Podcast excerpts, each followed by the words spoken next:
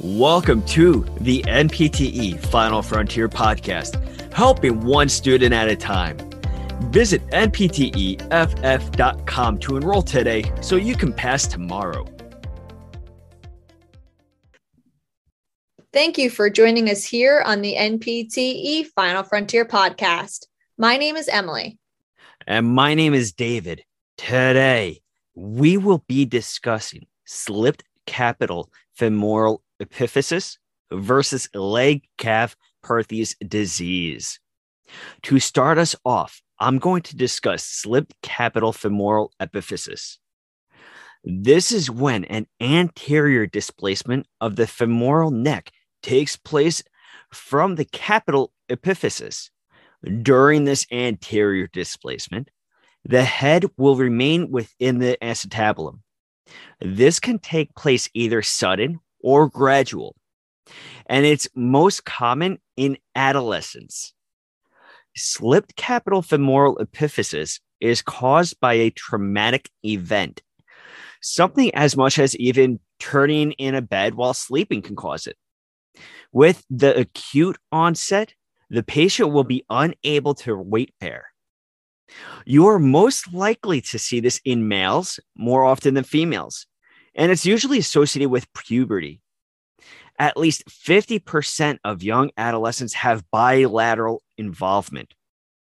Some observations that you may see in a patient with slipped capital femoral epiphysis would include a short limb, obesity, quadriceps atrophy, and adductor spasm, as per the clinical presentations, you may recognize a vague pain in the knee, suprapatellar region, the thigh or hip uh, for vague pain. The patient would have pain in extreme motions as well.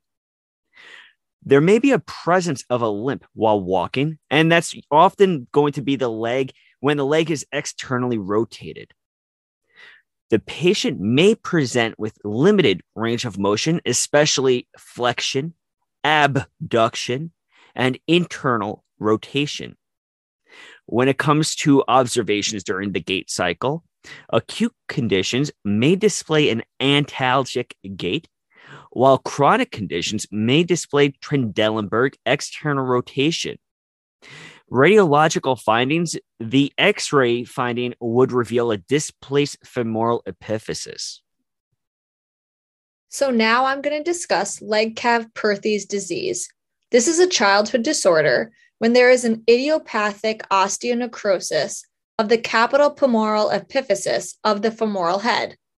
The primary cause of this disease is avascular necrosis of the femoral head, which is then followed by events that lead to impaired growth and development of the hip joint.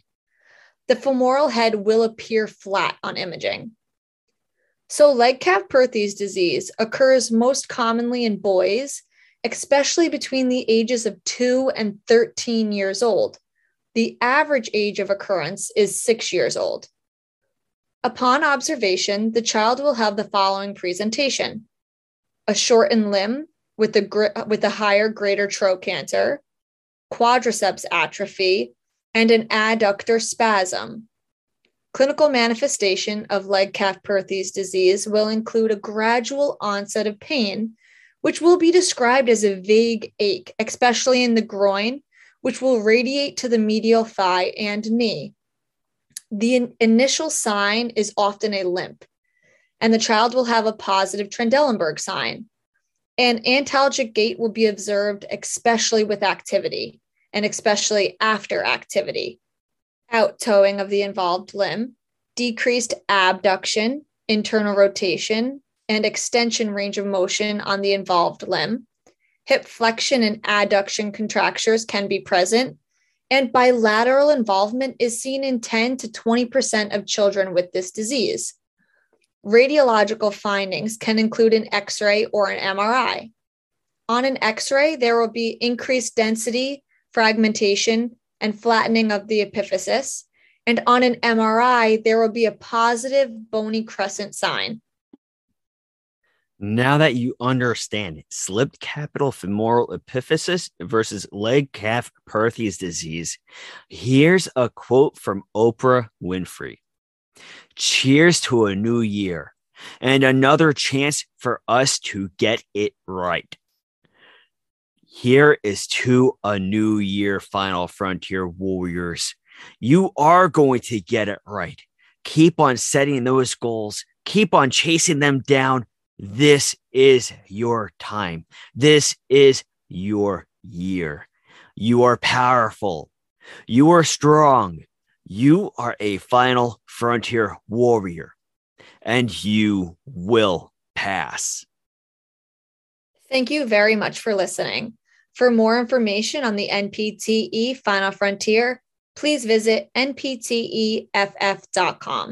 You can also check out all of our social media platforms such as Facebook, Instagram, Twitter, and TikTok. Till next time, have a great day and a powerful tomorrow.